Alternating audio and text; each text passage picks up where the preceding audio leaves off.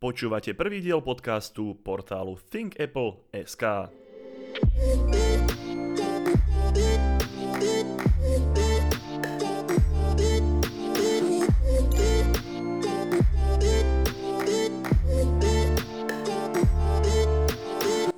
Moje meno je Dominik Kozmály a budem vás prevádzať každý týždeň tými najdôležitejšími a najzaujímavejšími novinkami z Apple sveta. Vítajte pri premiérovom vydaní, ktoré sa bude zaoberať príchodom Apple Pay na Slovensko, špeciálnym eventom, na ktorom Apple predstaví svoju vlastnú videoslužbu na streamovanie obsahu, povieme si o novinkách v macOS a dozvieme sa aj to, prečo si Tim Cook zmenil meno kvôli Trumpovi. Apple Pay k nám žiaľ ešte tento mesiac nepríde. Milne o tom informoval český portál Český Mac.cz, ktorý tieto informácie získal z Wikipédie, čo môže pôsobiť až trošku úsmevne, keď si uvedomíme, že na tomto mieste môže ktokoľvek a kedykoľvek upravovať obsah. Túto správu i napriek tomu prebral aj slovenský portál Fontech. Veď sa má v skutočnosti tak, že po kontaktovaní dvoch slovenských bank, ktoré disponujú overenými informáciami ohľadom príchodu Apple Pay na Slovensko, Odpovedali, že má táto služba prísť na naše územie v máji, najneskôr v júni tohto roku. Na vyjadrenia, že by sa služba mala spustiť už tento mesiac, sa zástupca druhej banky vyjadril iba s úsmevom, že ešte nie sú dokončené všetky kroky, aby mohlo dôjsť k spusteniu už tento mesiac. Takže do začiatku leta drží vlajku Google so svojím Google Pay, ku ktorému sa nedávno pridali ďalšie tri slovenské banky – Bohužiaľ, nebola to Tatra banka ani Československá obchodná banka, ČSOB. Tí sa stále držia svojich vlastných riešení MobilePay a SmartPay. Takže uvidíme, či sa dajú zlomiť aspoň pre Apple Pay. Ak áno, boli by sme nesmierne radi. Ďalšia správa. Odteraz budeme môcť ovládať iPhony aj v akváriu. V pripravovaných iPhonoch sa vyskytuje tzv. funkcia používania podvodov. Túto správu priniesol Max Weinbach z portálu XDA, ktorý zistil, že nepôjde o zvýšenú vodeodolnosť, ale o patentovaný nový spôsob ovládania obrazovky, aj keď bude mokrá alebo úplne ponorená do vody.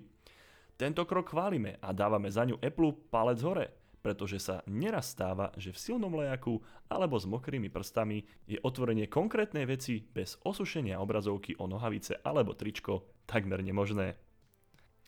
Max sa ďalej dozvedel, že by sa v nasledujúcich iPhonech mala vylepšiť haptická, teda hmatová spätná väzba, ktorú má na starosti Haptic Engine. Jedná sa napríklad konkrétne o vibrácie, ktoré cítite, keď dlhšie podržíte prst na obrazovke. Po novom by mala byť celá obrazovka rozdelená do pomyselných 9 oblastí a hmatovú, teda vibračnú odozvu, by sme mali cítiť na každej z nich zvlášť. Osobne sa na túto nenápadnú, aj keď veľmi zaujímavú funkciu, veľmi tešíme, pretože vytvorí ešte reálnejší pocit pri ovládaní telefónu. Bude to ako by ste fyzicky vyvolali možnosti danej aplikácie, pretože sa rozvibruje iba tá časť obrazovky, teda pocítite hmatovú odozvu iba tam, kde sa bude nachádzať aj daná ikona. Vojna Qualcommu proti Apple stále nekončí. Tentokrát si Qualcomm od Apple žiada za údajné nelegálne použitie troch patentov až 31 miliónov dolárov. Jedná sa konkrétne o patenty, ktoré umožňujú smartfónom pripojiť sa na internet prakticky hneď po zapnutí, využívania grafického výkonu pri záťaže batérie a rýchlejšieho stiahovania údajov z internetu. Podľa Qualcommu Apple tieto patenty bez dovolenia použil vo svojich iPhonech a preto mu stanovil vyplatiť sumu vo výške $40 za každý jeden iPhone s týmito patentmi. Samozrejme v tomto spore nejde tak ani o peniaze, pretože povedzme si, 31 miliónov je pre Apple ako kúpenie si nábytku v IKEA. Qualcommu v tomto spore ide skôr o to, aby si posilnil svoju reputáciu a zastal svoje práva na poli výrobcov mobilných komponentov. Tim Cook si minulý týždeň na Twitteri zmenil meno na Tim Apple. Reagoval tak na pomenovanie, ktorým ho počastoval prezident Spojených štátov amerických Donald Trump na tlačovej konferencii, a to i napriek tomu, že Tim Cook sedel hneď vedľa neho a mal pred sebou menovku so svojím celým menom. Agentúra AP prezidenta Trumpa obhajuje, že je pochopiteľné, že sa splietol, lebo však on sám je vlastníkom niekoľkých objektov obsahujúcich jeho meno v názve, napríklad Trump Organization. Samozrejme, že svet s vtipnými obrázkami a vyjadreniami nenechal na seba dlho čakať. Virtuálna realita od Apple už čoskoro. Malo by sa jednať o okuliare pre virtuálnu realitu, ktoré by však mali byť celkom iné ako väčšina dnes dostupných riešení na trhu, ktoré majú väčšinou podobu škatuliek, do ktorých sa vloží smartfón a cez vstavané šošovky sa pozeráme na displej telefónu, ktorý nám sprostredkúva obraz. Kvalita takéhoto riešenia je však limitovaná rozlíšením displeja a výkonom samotného smartfónu. Druhým typom virtuálnej alebo rozšírenej reality sú okuliare, ktoré sú pripojené káblom k počítaču alebo majú v sebe zabudovanú procesorovú a grafickú jednotku aj displej. Práve o tento typ má podľa Ming Chi Kua záujem spoločnosť Apple. Budú obsahovať displej a o výpočtový výkon sa postará iPhone. Avšak nie za použitia kábla, ale obraz sprostredkuje bezdrôtovo. Do výroby by sa mali dostať už koncom tohto roka a na trh zhruba v polovici roka 2020. O pohodlné ovládanie, ktorým je Apple povestný, sa bude starať upravená verzia operačného systému iOS s názvom ROS Reality Operating System. Tým Apple, teda Tim Cook, už niekoľkokrát záujem o virtuálnu realitu potvrdil o čom svedčia aj aktualizácie iOSu, ktoré priniesli nové možnosti pre virtuálnu a rozšírenú realitu. Takže uvidíme, či o také 2-3 roky budeme behať po uliciach a mávať s rukami všemožne vo vzduchu pri ovládaní okuliarov so symbolom jablčka. Alebo či to bude skôr len zábavka na doma, ako hracia konzola, na ktorej sa budeme hrať rôzne hry, prípadne sa bude používať na edukačné účely v školách návrat 3,5 mm jacku a home buttonu? Podľa japonského blogera Maka Otakara, ktorý je pomerne dôveryhodný zdroj informácií, čo sa týka únikov, by sa v klasickom iPade, nie v prémiovej verzii Pro, mal zachovať jack aj domovské kruhové tlačidlo, na ktoré sme zvyknutí ešte zo starých iPhoneov. Taktiež by iPad nemal prejsť žiadnymi viditeľnými vonkajšími zmenami dizajnu. Toto môže byť príjemná správa pre tých, ktorí nedôverujú tvárovej biometrii Face ID alebo nedisponujú bezdrôtovými slúchadlami a spoliehajú sa radšej na klasický 3,5 mm jack. Na druhej strane úniky sa môžu niekedy mieliť, takže až po predstavení nového iPadu samotným Appleom budeme múdrejší. CorelDRAW po 18 rokoch konečne na Macu. Naposledy bol CorelDRAW dostupný na Macoch ešte v roku 2001. Teraz sa však všetko mení a najnovšia verzia programu CorelDRAW 2019 prichádza aj na macOS. Nezabudol si so sebou pribaliť aj tmavý režim, podporu touchbaru pre najčastejšie používané nástroje, plnú optimalizáciu pre najnovší macOS Mojave, 1000 TrueType fontov, 150 profesionálne navrhnutých šablón, viac ako 7000 automatických clip a viac ako 600 výplní pre vektory, fonty a bitmapy. Treba však spomenúť aj to, že beží len na najnovších macOS 10.12 a vyššie. Cena tohto profesionálneho balíka CorelDRAW Graphics Suite 2019 pre macOS je však pomerne dosť vysoká. Za plnú verziu zaplatíte takmer 700 eur. 25. marca o 18. nášho času predstaví Apple na špeciálnom evente v divadle Steva Jobsa podľa všetkého vlastný Netflix.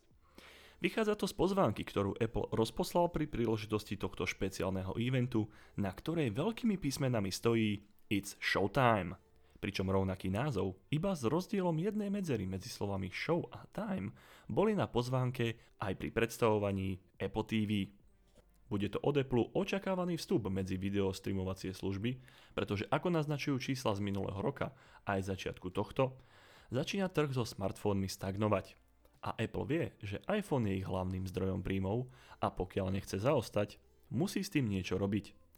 Najlepšou cestou sa tak zdá byť preorientovanie sa z predaja prevažne hardvéru na predaj služieb a k ním naviazaného pravidelného predplatného. Apple nie je jediný, kto uvidel potenciál v streamovaní videoobsahu. Tejto taktiky sa po úspechu Netflixu, ktorý mimochodom tento rok za vlastnú tvorbu získal prvých troch Oscarov, chytili aj veľké štúdia ako Walt Disney, ktoré buduje svoju službu Disney+, Warner Bros. z HBO Go alebo Amazon z Amazon Prime Video. Úspech Apple tak záleží len a len na dostatku a kvalite obsahu, ktorý je v prípade týchto služieb pre používateľov rozhodujúcim faktorom. I preto sa rozhodol si ho tvoriť sám, tak ako to robí Netflix. A na začiatku má pripravených pár pilotných seriálov a šepká sa aj o celovečerných filmoch, na ktorých si Apple prizval celosvetovo uznávaných režisérov a ľudí z filmovej branže.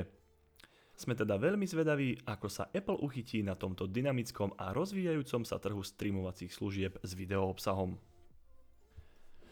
Okrem novej videoslužby nám Apple na špeciálnom evente podľa doterajších únikov predstaví aj nový iPad s tradičným dizajnom, o ktorom sme sa dnes bavili, bezdrotové sluchadlá AirPods druhej generácie, tajomstvom opradenú bezdrotovú inteligentnú nabíjaciu podložku AirPower, ktorej existencia bola mimochodom oznámená už v roku 2017 a má slúžiť na nabíjanie až troch Apple zariadení súčasne, bez ohľadu na to, kde ich na podložku položíte.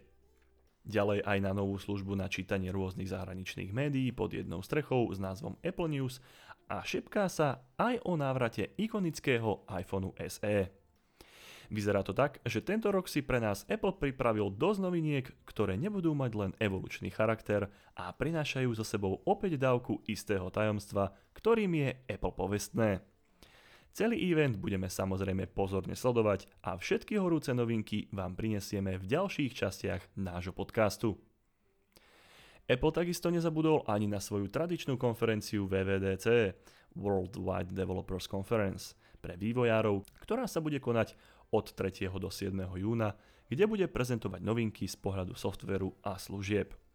Okrem aktualizácií všetkých operačných systémov, ktoré má Apple v portfóliu, sa očakáva v iPhonech aj ponúknutie tmavého módu a kompletne nová domovská obrazovka v celom iOSe. No a poslednú správu si pre nás pripravil Google so svojím prehľadačom Google Chrome, na ktorý priniesol tmavý režim pre všetkých používateľov macOS. Pre jeho aktiváciu stačí používať tmavú tému celého operačného systému macOS Mojave. Chrome nám tak už viac nebude vypaľovať oči jasnou bielou pri nočnej práci, na ktorú sme doteraz museli používať funkciu Night Shift. A to je na tentokrát všetko.